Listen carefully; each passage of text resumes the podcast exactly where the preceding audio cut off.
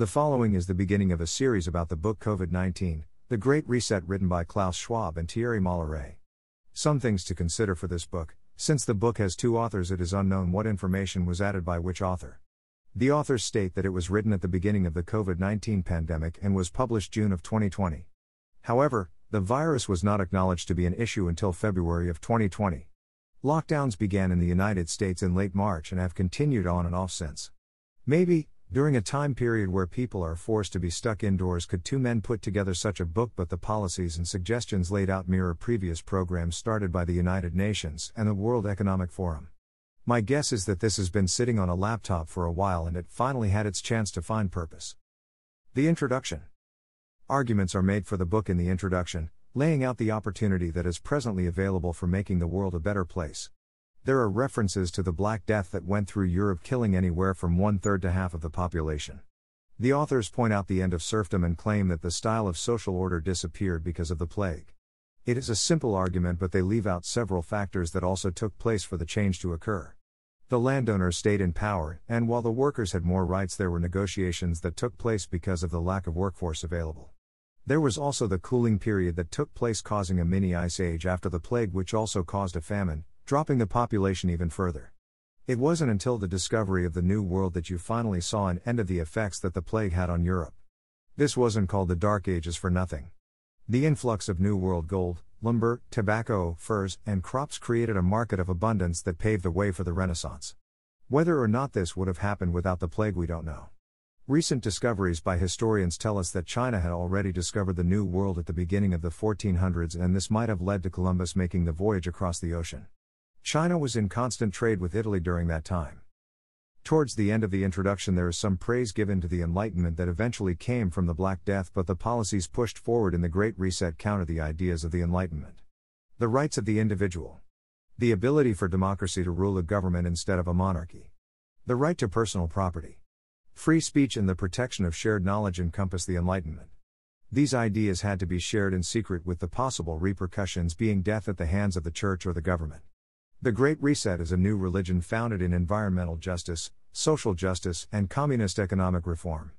While the Enlightenment sounds good, the rest of the book counters the ideas that countries like the United States were founded on. Another argument made for the Great Reset includes the right for women to vote.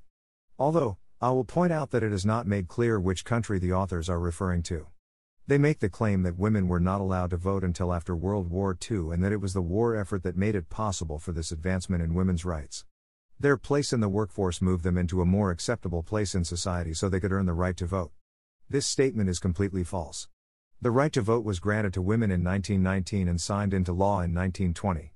25 years before the end of World War II, women had been voting. The downside of women entering the workforce during the war was their unwillingness to leave when the men came home. Divorce rates in the 1950s were at record highs, and the average pay for men and women dropped, with a doubling in the number of paid laborers now in the market.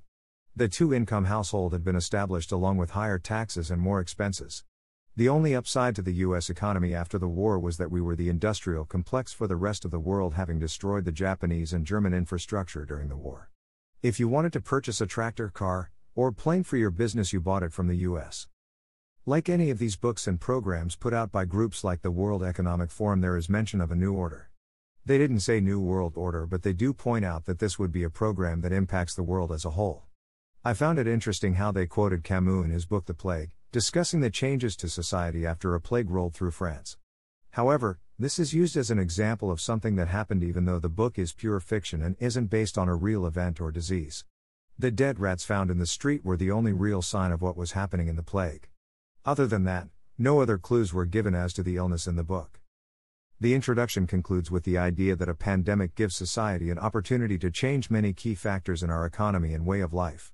With the introduction of a plague on the planet, governments and institutions are able to change policies so that when it is over, there is a new normal that people will already be adapted to. The only thing wrong with this logic is that COVID-19 is not a pandemic of that magnitude. The survival rate is still at 99.9% for the majority of the population.